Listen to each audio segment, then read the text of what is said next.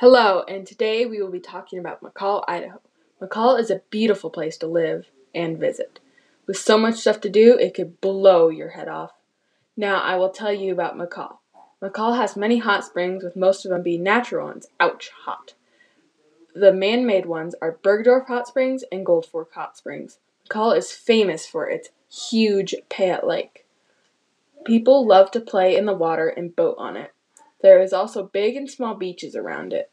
There is a beautiful state park called Ponderosa State Park. It is a huge peninsula with so much different wildlife, including bears. Yikes.